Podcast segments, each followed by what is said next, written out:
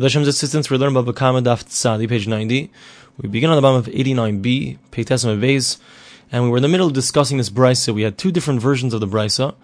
You, we're talking about a woman who she comes into the marriage with a slave.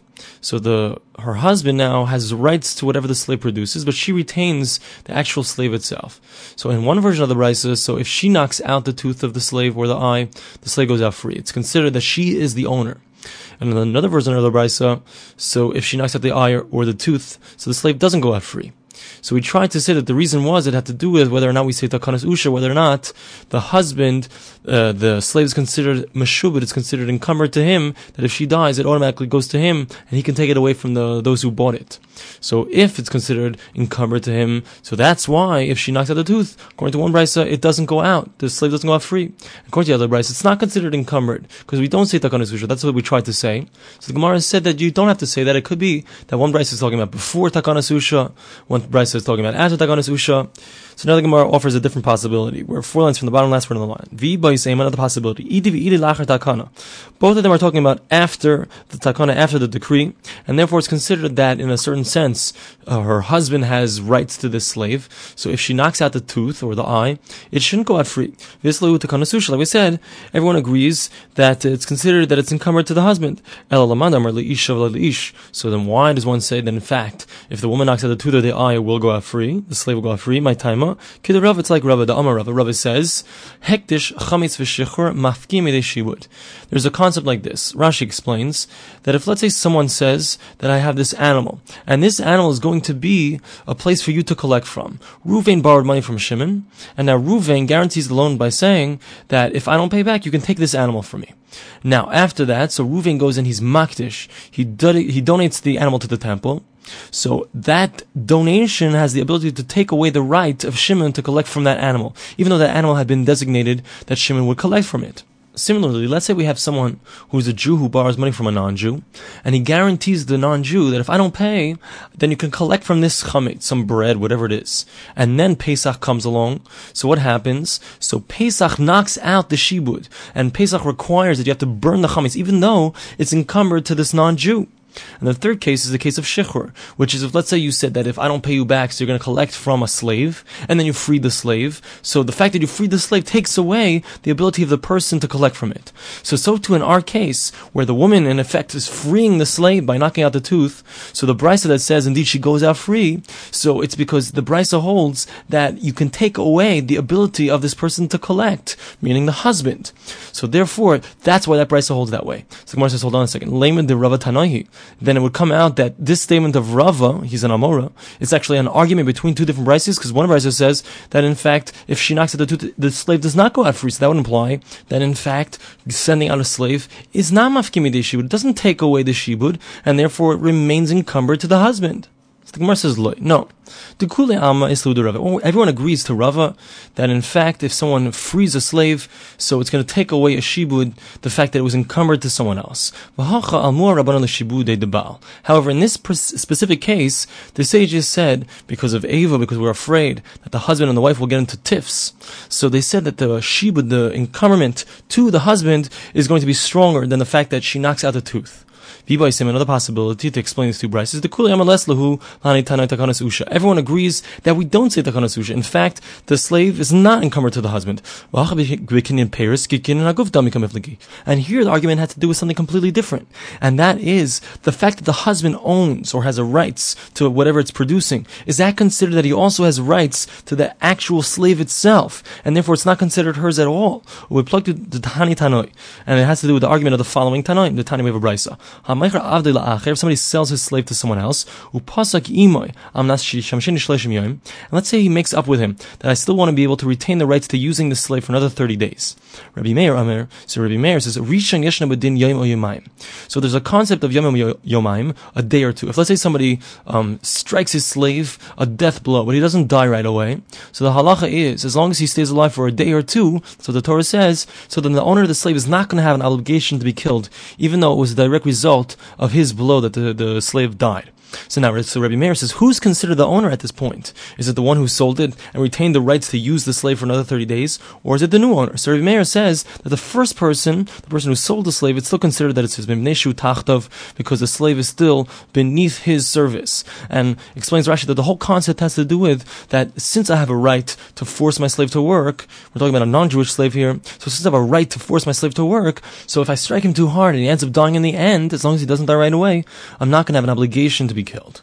So the Gemara explains. So what's the understanding of Rabbi Meir? It's because he holds that when you have the rights to whatever the slave is going to produce, it's considered that you have the rights to the actual goof, the actual body of the slave, and therefore it's considered that it's your slave, the first guy who sold it, even though he doesn't actually own the body of the slave anymore. In a certain sense, he does, since he has the rights to the, whatever it produces. Rabbi Yehuda, Rabbi Yehuda says, The second guy is the one who's considered that if he hits him and he dies after a day or two, that he's not going to have an obligation to be killed. And the reason is because it, the value of the slave belongs to the second guy. It's because Rabbi Huda holds, that if you have the rights to whatever the slave is producing, it's not considered that you actually have the slave itself. So therefore, the first person who sold it, who has retained the rights to use the slave, if he hits him and he dies after a day or two, so then he is indeed going to have an obligation to be killed, since he was the one who killed the slave, and it doesn't belong to him in a certain sense. Rabbi Yossi, I mean, Rabbi Yossi says, Shneim yeshem bedin yomo yomayim both of them are included in the halacha of a day or two, meaning they're both considered the master. Zed Neshu Tachtov, the first one because he has the rights to whatever the slave produces, Zed Neshu Kasbay. And the other one because the slave, the body of the slave in a certain sense belongs to the second person. So what's the understanding of this? Mesafkale, so Rabbi actually has a doubt. Kinyan Peiros, Ike Kinyan HaGuftami, Ilav Kinyan. Whether or not, if you have the rights to the produce, whatever the products of the slave are, whether it's considered that you have the rights to the actual body the slave or not. And since we're talking about the obligation to kill a person, so when it comes to capital punishment, so we are makil if we can be, we're lenient as we can be. Rabbi Eliezer, I mean, Rabbi Eliezer is a different understanding. Both of them actually are not included in the concept of one or two days, meaning there will be an obligation for death for both of them if they kill him. So the second guy just bought him, so he doesn't have the rights to whatever the slave produces, so it's not considered his. And the first guy, so since he sold him, so he doesn't have the rights to the actual body of the slaves, therefore it's not considered his either. Therefore, either one who kills him, it's going to be like he killed someone else's slave, and the halacha is, the law is, if he kills someone else's slave, even if it takes a few days to die, there's going to be an obligation for death on the person who caused that death. So now coming back to our two braises in regards to a slave that belongs to a woman, and the husband has the rights to the produce of a slave. So according to the brisa that says that if she knocks at the tooth, it's going to be considered that the slave is going to go out free. That's because the fact that the husband has the fruits, it's not considered that he actually has the actual body of the of the slave. And therefore, when she knocks at the tooth of the slave, it's considered her slave, and the slave goes out free. According to the other brisa that says no, that the slave will not go out free if she knocks at the tooth, it's because the husband who has the rights to the produce, it's also considered that he has the rights to the body of the slave. Therefore, when she knocks out the tooth, it's not considered her slave enough for the slave to be able to go out free. Like whom does it go? The following statement of Amimer: Let's say you have a man and a woman. So each one of them has a portion in the piece of property that she brought in. She has a portion in the actual property itself, and he has a portion in whatever the property produces. So if they try to sell it, Layasif Laklum, the Amemra said that they can't do that since they don't, neither of them owns the whole thing. Kiman Rabbi Eliezer. Like whom is this? This is like Rabbi Eliezer. Because Rabbi Eliezer said, in regards to a slave, so he was the fourth mandawar in the Brisa, so he had said that since neither of them own the whole thing in any regard, because each of them only owns a certain aspect of it, right? The husband only owns the produce, and the wife only owns the actual body of the slave. So therefore, they're not considered considered full-fledged owners, and just like in regards to the slave, so too in, piece of, in regards to a piece of land, they're not going to be able to sell the piece of land. Who is the Tana of the following brisa? If let's say somebody is half freed and he's half a slave still, or say you have a slave that belongs to two different uh, partners. So the slave is not going to be able to go out if one of the people knocks out his tooth. If it was something that doesn't return, like a tooth or an eye. So who is this? This. So Rav Mordechai says, Rav Ashi to Rav Ashi, Hachi Amri Mishmei Rav. This is what it was said in the name of Rava. Rabbi Eliezer, he is actually Rabbi Eliezer, like we just said. Milo Amar Rabbi Eliezer did not Rabbi Eliezer say Kasbay Amayuchad Loi. That when the verse is Kasbay, his money, and it's talking about in regards to a case where the, the master killed him and he waited a day or two to die. So when do we apply that concept? Only when it's his kasef, something that's um, yuchadim, it specifically belongs to him, not when it belongs to a man, let's say, and his wife. So too, when the verse says in regards to a case where someone is selling something, it says avdoi, his slave. So it has to specifically belong to one person. It has to be designated for one person. If it belongs to two different people, then we wouldn't apply this idea. Masis, we begin the Mishnah. If let's say somebody causes some kind of damage, he scares his friend, so he has to pay him a sela. Rabbi Yehuda, Rabbi Yehuda says, in the name of Rabbi Yisrael money has to give mana, which is a hundred. Satroy, let's say he smacked him, nice and so he has to give him 200 zuz. It's a tremendous embarrassment. Let's say he used the back of his hand, he backhandedly slapped him, nice and he has to pay double. It's a greater embarrassment. Let's say he took off a piece of his ear, or he pulled on his ear, the two different explanations in Rashi. Talash b'sarai, he cut his hair, rokak, he spit vigia by roikoi, and the spit got on him. Heri talita mimenu, he took off his clothes from him, para resha isha, shuk. Let's say he uncovered a woman's hair in public. Noisin Aramea Zuz. So you have to pay for that 400 zuz. It's a tremendous embarrassment. We turn to Tzadi Amabeis, page 90b. Zehakal, this is a general law. Everything goes according to a person's honor. The Gemara is going to explain exactly what the ramification of this statement is. Rabbi Akiva, Rabbi Akiva says, "Afilu anim Israel." Even if a person is very poor, we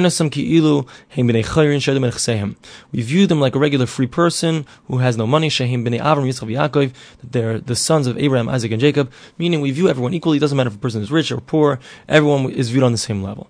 There was a certain story with a certain person that he, that he pulled off the hair covering of a woman in public. Rabbi Akiva so he came in front of Rabbi Kiva, and Rabbi Kiva required him to pay 400 zuz. Amar loy Rabbi, so he said to him, Rabbi, ten lizman, give me some time in order to be able to pay her. V'nasan lizman, so he gave him some time. Now this guy hatched a plan and did the following. Shamra al Hazira. He waited until she was standing at the doorway to her courtyard. And right in front of her he broke a jug, had a certain amount of oil inside of it. What did she do? Gilta es. She uncovered her head. She used the head covering to clean up the mess, and she was covering her head with her hand. So he came prepared with witnesses for this scenario. He brought the witnesses in front of Rabbi Kiva, and he said to Rabbi Kiva, Rabbi, my teacher, this woman I have to pay her 400 zuz for embarrassing her by taking off her head covering. She herself takes off her own head covering. Why do I have to pay? So Rabbi Kiva says, I'm sorry, my friend, but what you've done has not accomplished anything. What you've said is not worth too much. Why? Because we find in regards to somebody who, let's say, causes damage to himself. Even though he's not permitted to cause himself damage, putter. Obviously, he's not going to have to pay himself. But nevertheless, if someone else causes him damage, they still do have to pay. If let's say somebody cuts down a fruit tree from his backyard, even though it's not permitted, in fact, it's forbidden. The Torah says you're not allowed to cut down your fruit trees. Putter. If he did so, so he's not going to have to pay himself. But someone else did it to him, they will have to pay. So, so too in this case, even though theoretically she could embarrass herself, she doesn't have to pay herself for the embarrassment that she caused herself, but you will have to pay for that embarrassment. We begin the Gemara. Ibailu, I'll ask you a question. Mana Tzuritanan or? In the Mishnah, when we talked about that you have to pay a hundred to somebody who you, if you blew in his ear and you embarrassed the guy, if you blew a loud noise, so when it says a hundred, so there's two different types of hundreds. There's a hundred which is Tzuri, which is eight times the amount of a different type of currency which is called a hundred Medina. So which one is implied by the Mishnah? We have a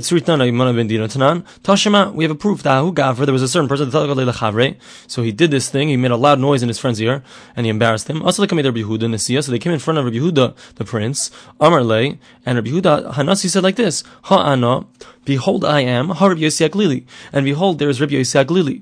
Havle Manatsuri. Give him this hundred, which is the higher value, which is a hundred tsuri, and that's what Rabbi Yossi Aglili was talking about. Shmamina Manatsuri Tanan Shmamina. So we can we can deduce that the Mishnah, when it says a mana, when it says a hundred, it means the higher valued hundred. My ha'ana. Rabbi Yossi Aglili. What did he mean? What did Rabbi Yehuda Nasi mean when he said, "Behold, I am"? Behold, Rabbi Yossi Aglili. If you want to say that this is what he meant. Behold, I am. I saw what you did. And behold, there's a statement of Rabbi Yossi Aglili, the Manatsuri, who says that you have to give a hundred, which is the higher value hundred. Zil havle Manatsuri. Go give him that amount. So the implication of that statement, if that's what he meant, is that he saw something and he could also be a judge. Have that seems to imply not that way. If you see something, the brisa would seem to say that you cannot also be a judge. If there was a group of sages who usually served as a court and they saw a person kill someone else, miksasanasu edom, miksasanasu dayanim.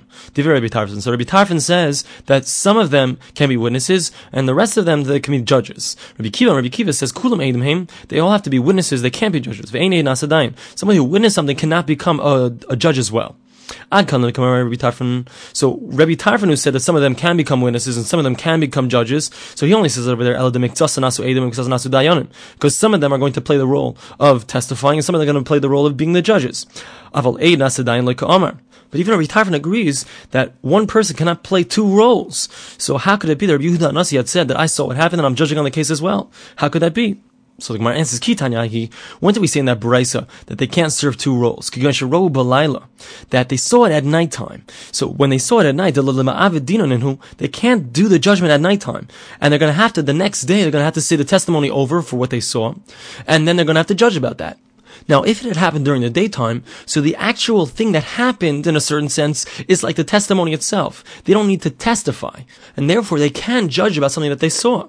However, if they need to actually physically testify, because they couldn't judge at the time when they saw it, when the testimony, so to speak, of the thing itself actually happened in front of them, so since they couldn't do it then, so the next day they had, some of them had to testify, and some of them had to be the judges, because you can't, you can't have one person playing two roles. But in our case, Rabbi Anasi, so in a certain sense, sense, yeah, he saw what happened, but the actual thing that happened itself was the testimony. And therefore, he could judge on such an action, since it occurred at a time which was appropriate for judgment. Viba is another possibility. It could be that Rabbi Yehuda Anasi, what did he mean as follows? Ha'ana, when he said, behold, I am, what did he mean? The sphere like Rabbi Yossi Aglili. That I hold, behold, I hold like Rabbi Yossi Aglili, the Amar who says that you have to pay a hundred tsuri, that's higher value. And there are witnesses, meaning he wasn't saying that he was the one who actually saw, but he was saying that there are witnesses who actually saw him. Zil Havli therefore give him that hundred. And according to this understanding, so it has nothing to do with Ein Asadayan, the person seeing it becoming a judge. So another Gemara challenges something that we said. Rabbi Kiva, is it true that Rabbi Kiva holds? That if a person is a witness, he can't also be a judge, or he can't become a judge if he saw it? V'hatanya, we have a Bryce that seems to contradict this. It says in regards to somebody who causes death to someone someone else, that he hit him either with his hand, with a fist, or with a stone. So Shimon Atamani, Shimon Atamani says, Ma egraf miyuchad. Just like in regards to a fist, it's something which is specifically Shem Maser Le'eda that we can determine, since the person is in the court, we can determine whether or not he has the power, he has the ability to cause death with his fist. So to any case, even in regards to a stone, we have to be able to see that the stone has the ability to cause his death. So this would come to exclude a case where the, the stone is not around anymore, we can't determine whether or not this stone was strong enough to cause death. How can you prove anything from that verse, from the fact that we see that it talks about uh, the person striking him and the guy's in, in front of us in court? How do we know how hard he actually hit him? It could be that he has the power to do, but who says he hit him that hard? And not only that, al we can't know in the court based on if we look at this guy how strong he is, if he has the ability to hit someone. We don't know where he hit the guy. If it was on a thigh or a tzifr nafshe, or it was a different place that's more likely for the person to get killed. Rashi says if you hit him around the heart area. Let's see somebody push someone else off of the roof of a, of a house. Or the top of a tower. And that's how the guy died. Based on what are we going to make the court go over to this tower? Are we going to bring the tower to the court? And Rashi explains because it can't be that the Torah is matriach, bothered the best in the court to actually have to do these things. It can't be. Additionally, let's say the tower that the guy threw him off of, it fell down. Whether they have to build it back up to see if this is a tower that's high enough in order to be able to cause his death. Ella, so so he says no. It must be that just like a fist is something which the witnesses can see if he killed him. So so to any case that the witnesses could be able to figure out whether or not this was something that could cause a death. So this would come to exclude a case where they never actually saw the size of the rock, it, it disappeared. Potter, so then there'd be no obligation for death in such a case.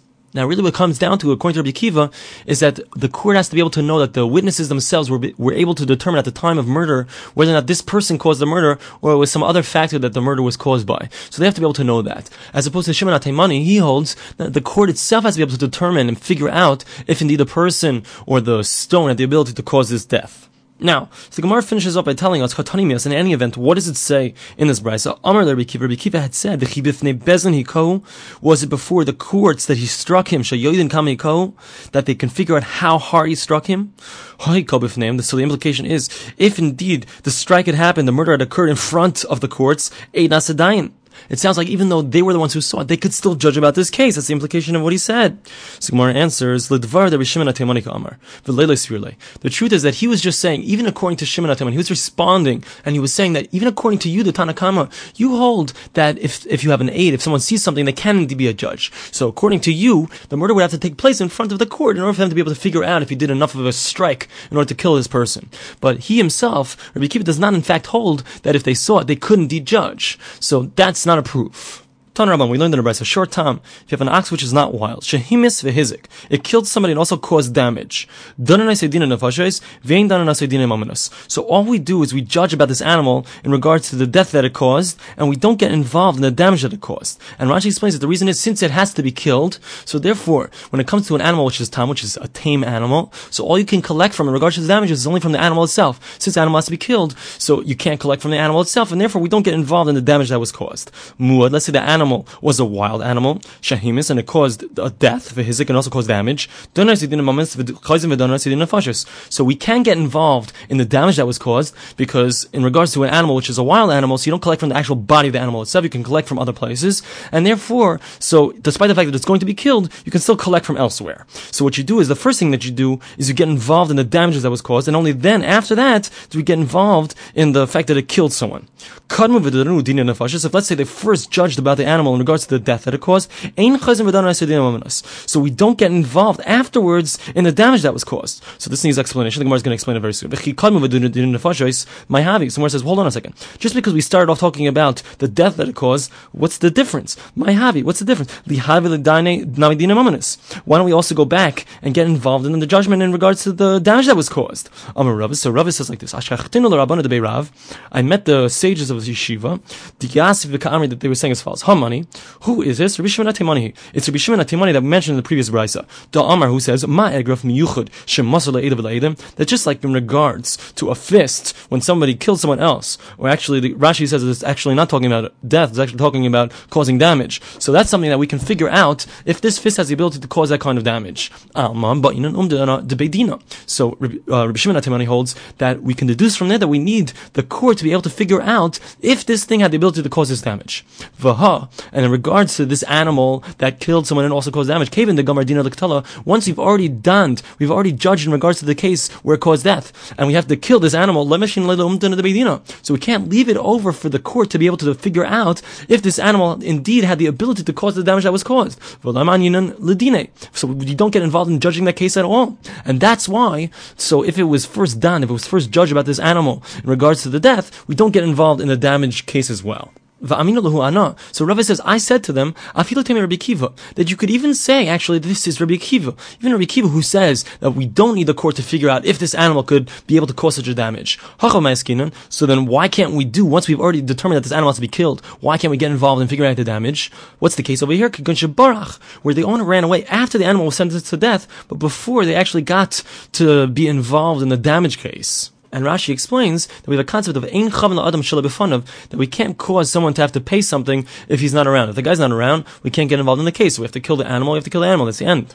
So Gemara challenges this and says like this: E barach. If any of the cases where the owner ran away, so we have other cases in the brisa. We can't just say one case is one way and then you know, it has to be uniform. The whole Bryce has to be talking about the same thing. So now we said previously, that if they had not yet sentenced the animal to death, so if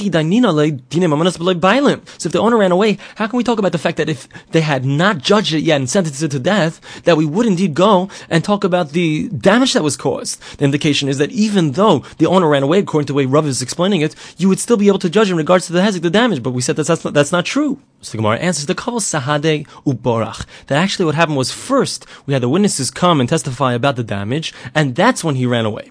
So says, hold on, safe, safe, If the guy's not around, so where are you going to pay from? Because all you have is this animal. And we already said that since the animal itself has to be killed, you can't pay from the animal itself. So answers Meridia. What you can do is you can take the animal, you can rent out the animal, and the payment for the rental, you can take that money and give it to the person who got damaged. So says, if so, Tamni dainidinimamnes, bereisha. Vinishnal meiridya. why can't we do the same thing in regards to the animal that's tame? We should go, we should first figure out how much damage was caused, then we should go and rent out the animal and take that money and give it to the person who got damaged. Why don't we do that in that case? And then go and get involved in the fact that it caused death. So Gemara says, Amar Rav Mari, brother of Kahana. So Rav Mari, the son of Kahana says as follows, Meres, the indication here is, Ridya Aliyah Damaruhu.